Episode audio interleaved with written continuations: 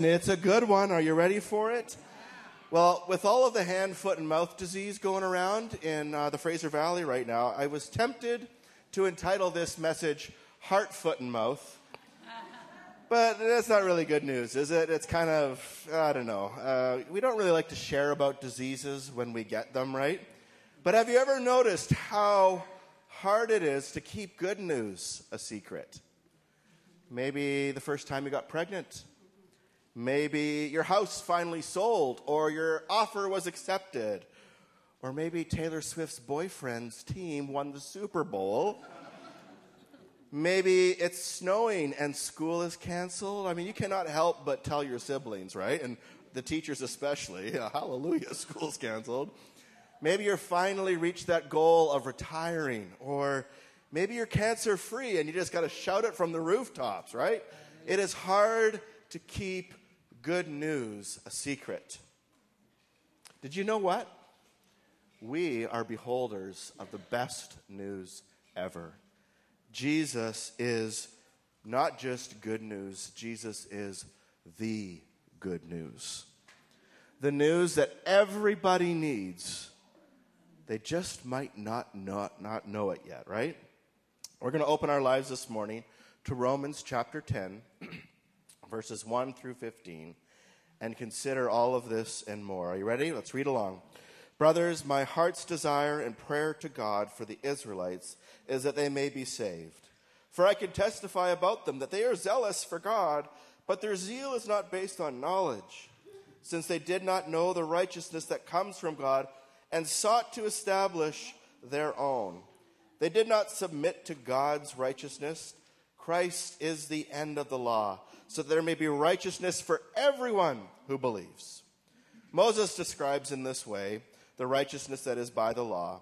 The man who does these things will live by them, but the righteousness that is by faith says, Do not say in your heart, Who will ascend to heaven, that is to bring Christ down, or who will descend to the deep, that is to bring Christ up from the dead.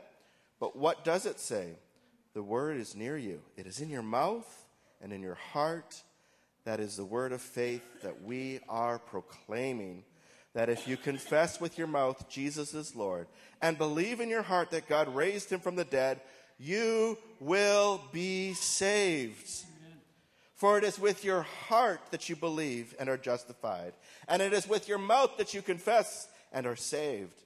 As the scripture says, anyone who trusts in him will never be put to shame. For there is no difference between Jew and Gentile. The same Lord is Lord of all, and richly blesses all who call on him. For everyone who calls on the name of the Lord will be saved. Amen. How then can they call on the one they have not believed in? And how can they believe in the one of whom they have not heard? And how can they hear without someone preaching to them? And how can they preach unless they are sent? As it is written, How beautiful are the feet of those who bring good news. Would you uh, humor me for a second? Look down at your feet. I'm sure they're covered by very nice shoes that you selected for church. I know Charlene especially. Well, okay. but have you ever considered, you probably have, those gnarly looking things inside your shoes called your feet? Maybe you have bunions. Maybe you've got hairy toe knuckles. Maybe you've got calluses. Maybe you've got warts, toe jam, nail fungus, ingrown nails, crooked toes, foot rot, athlete's foot. Stanky things, aren't they? Ugh. Yet to some, we just read it. They just might be the very ugly, stinky vehicle by which God does a most beautiful thing. In fact, your ugly feet were designed by God to be beautiful to another person, to other people, for they are the feet that can bring the good news of Jesus we see through Christ and in Christ his heart and his plan to save humanity from sin and death, from hell, and to welcome all men and all women and all boys and all girls into heaven through your ugly feet. It's incredible. The eternal destination of our world relies on a church that gets up and moves, walks to where the lost and the broken are living, really dying. This morning, I want us to draw a few gulps of living water from the well of Scripture. Paul inspired to write the church in Rome. We read, we've already read it today. The first gulp is this. Did you notice back in verse 1 Paul's heart's desire to see his Israelite brothers and sisters, his family, his countrymen saved? What about you? Who are you passionate about? What person or what people group weigh heavy on your heart? Is there someone in your life or in this world that the fact that they do not yet know Jesus as their Savior just breaks your heart? Maybe a family member, maybe a friend, maybe a coworker or classmate, maybe your fellow countrymen, fellow Canadians, maybe refugees, maybe a teacher or a neighbor, maybe a people group in a foreign, distant land. Maybe you look at our indigenous population and your heart breaks for them. Maybe you look at teenagers or children in our city and in our schools and your heart breaks for them. Maybe it's the homeless or the addicted or those struggling with trauma of various kinds. If the gospel, that is Jesus, lives in you, your heart will break, even burn for the welfare of others. It is the nature and it is the mission of Christ to look upon the lost, the broken, the dying, and be moved with compassion and to seek them out that they might hear and receive the good news of Jesus. You know who my heart breaks for? My heart breaks for you, for our church, for Parkside. Jesus living in me has put that in my heart. That there are many of us that are walking very broken lives, broken homes, coming here, dragging our butts here each week, struggling, just barely hanging on. And my heart breaks for you. And I labor unto that end. I preach unto that end that you might hear and receive the good news of Jesus and receive all that He has for your life from forgiveness of sins right to complete and utter healing and provision and blessing and giving you an abundant and a good life. My heart lives and breathes for this church, that it would be all that it was meant to be all that Jesus died on the cross for us to be, all that His Spirit is available and has provided for us to be as a church. I'm a single parent, and yet I find 50 to 70 hours every week, no problem, to pour into the life and the ministry of this church, to invest in this place. And it's not an obligation, and it's not for a paycheck. It is simply because Christ is burning in me to do so. What desire has God put on your heart? What people do you burn for and burn, burn over in that sense? It's not an obligation, it's a privilege, it's a compulsion, it's motivated by compassion and love to give up many things in this world for the sake of another. That's the first gulp that we read in Scripture. The second gulp that we read and we receive this morning is undoubtedly not only will your heart, you know, grow with compassion towards another or others. But with that, you will have no clue with what to do about it. You see people that are hurting or broken or hard hearted towards Jesus. What on earth do I do with that? I want to see them come to know Christ. Well, what does Paul do? He links his heart's desire with prayer. It's right at the very beginning. His, his heart's desire and his prayer are for his brothers, his, uh, his fellow Israelites.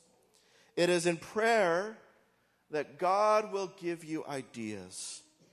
He'll give you certain thoughts and insights. He will give you actions to, to, to go out and to do. He'll give you vision.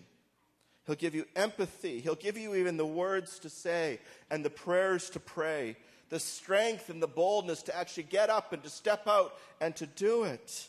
All of that is birthed and started and designed in prayer. God puts the gospel into motion as we respond to Him dwelling within us, His vision for our world, and us beginning to pray, and things begin to change in the spiritual and in the natural. Are you praying for those who are on your heart? Are you seeking the Lord in prayer for how to participate in His plans and His timing and His way that He wants to see them saved? Last year, I was praying for someone, and uh, the Lord put it on my heart to ask this person out for breakfast. And so we met, and this person d- didn't know the Lord but he wanted to. And at least he wanted to know God on his terms. He was really frustrated with God because he was expecting God to pursue him in a way that would just require zero faith whatsoever. You know, like, you know, a, a double backflip from a homeless guy on the street. Okay, that proves that you're God, you're real. Or writing, you know, your name in the sky. Okay, that kind. That's what he was wanting from God. And he, he vented his frustration with me over breakfast. And he said, It feels like I'm doing all the pursuing and God's not pursuing me at all. And you know what? Fortunately, I had my journal with me that day, and I pulled out my journal. And I flipped back a few pages, and I said, Look at, look at my dialogue with God on this day. And he read it, and it said, I asked the Lord in my prayers. I, I wrote it out. I wrote mo- most of my prayers out, out, out in, in uh, journal. And I wrote out, Lord, who do you want me to pursue that they would come to know you as their Savior? And then I said to him, I said, Look at the next line. What, what name did God give me? And he says, That's my name. And I said, Yeah. I said, Think about it. You're frustrated with God because he's not pursuing you in the ways that you want to be pursued, not making himself evident in the way that you want him to be, make himself evident to you. But I said, Look at this. Me and my alone in my devotions, he spoke your name to me. And then I asked, look, you can keep reading. How do you want me to to reach out to this person. And then God said, invite him out for breakfast. Here we are. God is pursuing you through me. And he's, oh. And we continue to chat more about God and his other questions and things like that. And, you know, even during that time, I just sensed this from the Lord, um, you know, some, some, some strong but loving things to say to him. And, and his response was just, whoa, it's like you're in my head. It's like you know my every thought. And I said, That's not from me. That is God's goodness and grace using me to speak to you because otherwise he wouldn't be able to get your attention. Whoa. That's pretty cool. Yeah, yeah, it is. Second gulp. Are we praying for those that are heavy on our heart. And more than just a prayer of, Lord, save them, Lord, help them. Or do our prayers go to specifics of, Lord, what am I to do about this? How am I to engage your will and your way to love and to lead this person or these people to you? Third gulp. I find it helpful. We read about we read this in our text this morning. I find it helpful to know that everyone is seeking and working towards salvation. Everybody wants salvation. That's not a secret. It's just often they are either blind or ignorant to the fact that they are wanting it or to the things that they are seeking it for themselves as the way to live to get to the good life, to get to salvation. They're blind, they don't know who to trust or what to trust. Some people think salvation comes by fortune. If I just, you know, get enough money, then I'll be happy. Then I'll live the good life. Then life will be made. Other people, it's I just want to be famous. I want people to like me. I want lots of followers and lots of fans and lots of admirers. And if I just get that where there's enough of a mass of people that love me and like me, then I'll be happy with myself. And I'll like myself and I'll love myself and, and life will be great. And there's others, they, they, they, they desire a perfect family.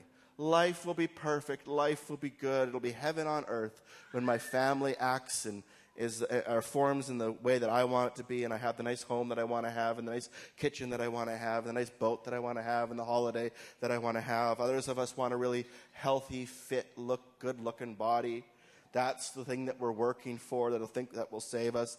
Others want the respect of our peers or colleagues at work.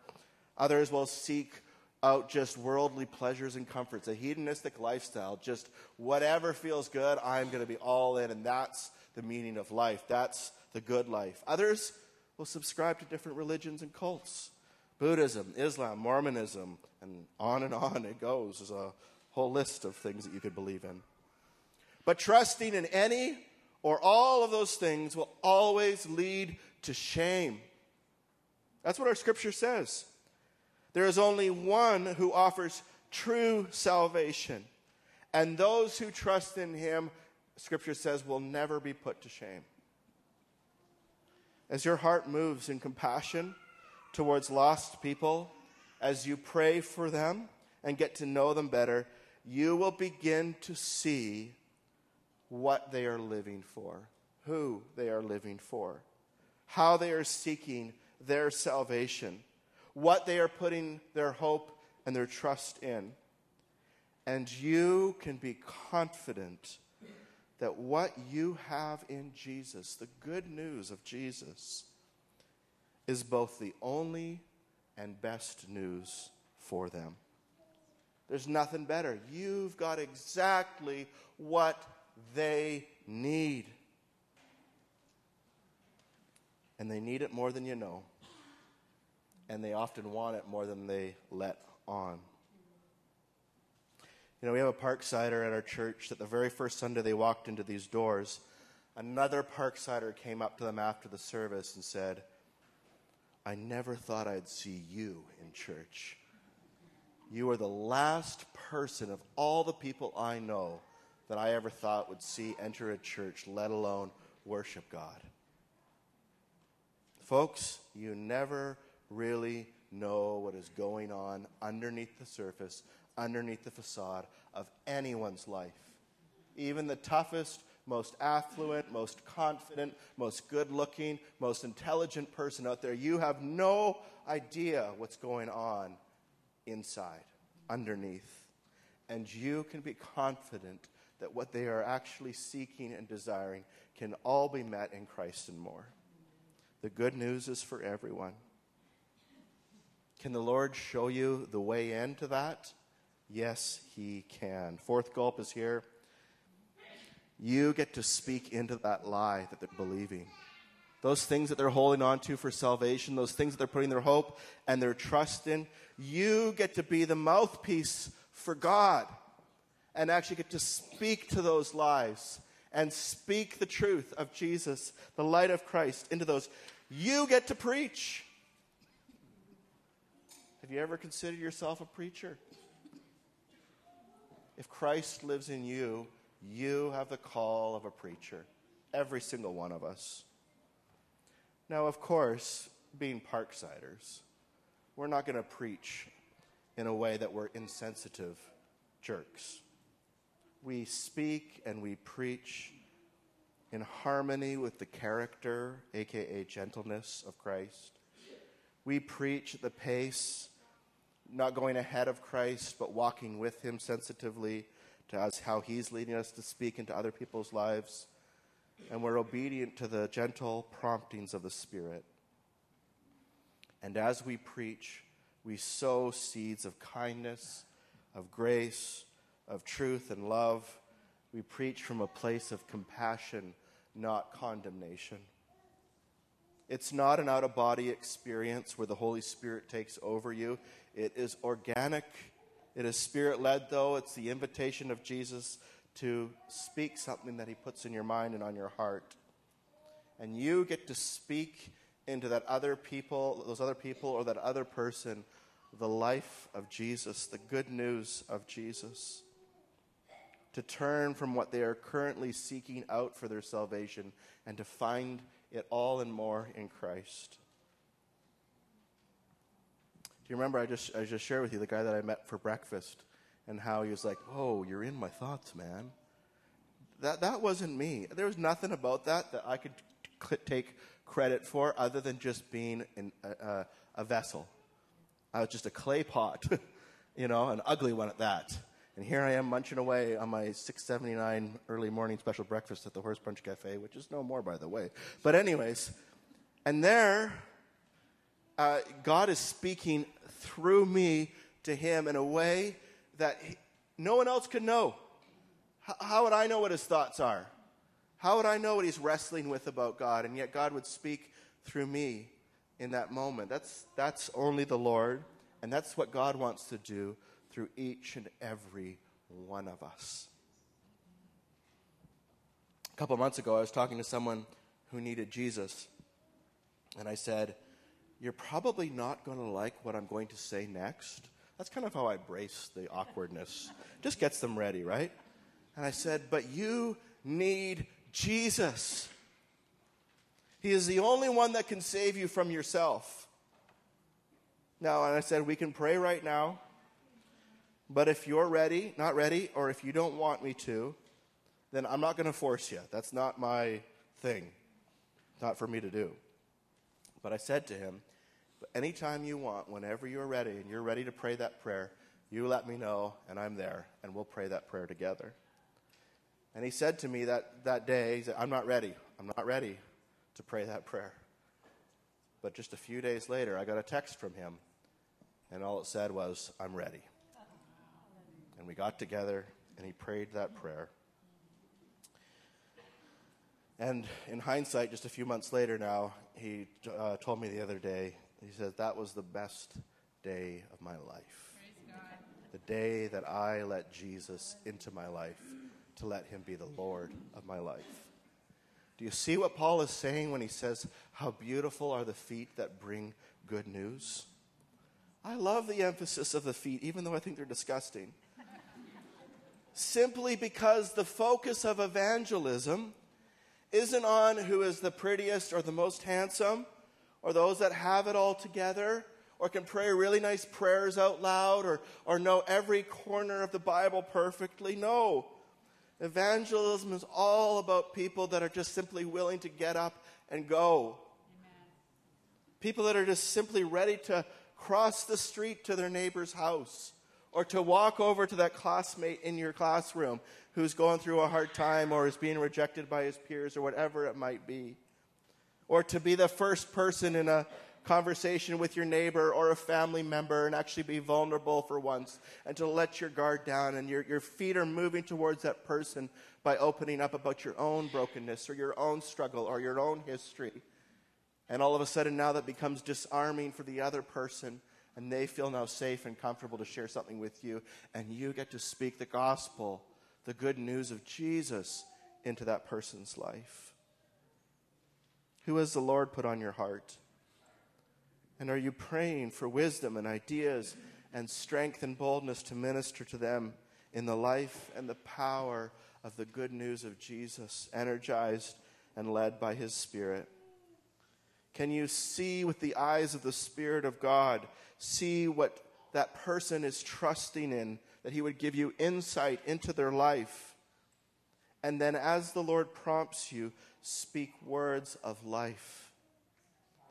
If you're wondering if you've been called to be a preacher, if you're wondering if you've been sent from God to be a preacher, wonder no more. If you've got feet or wheels, guess what? Jesus said to his disciples, Go. Go and make disciples of all nations. The reason that you are where you are in your life right now is because Jesus has sent you there. Look up, look around at those that are in your life. Who are you called to go to? Who will look at your ugly feet and call them beautiful? whose life and eternity will be forever changed because you got up and walked over to them. How beautiful are the feet of those who bring good news. Humor me once more. Look down at your feet again. And before the Lord, just say, where are you, Lord, going to take my feet today? Where are you going to take me this week? whether it's school or the workplace or in our neighborhood or in our home, whether it's picking up a phone and calling somebody, texting somebody, whatever. Where is God sending you? Your feet are beautiful to Him because they have the capacity to bring life changing, eternally changing good news. Isn't that incredible? Why don't you stand with me? We're going to close in prayer. Music team will come up. if you'd like prayer for anything this morning, our elders will be available uh, to the left of the stage. It's uh, Eugene and Catherine Degno will be there. They would love to pray with you and for you.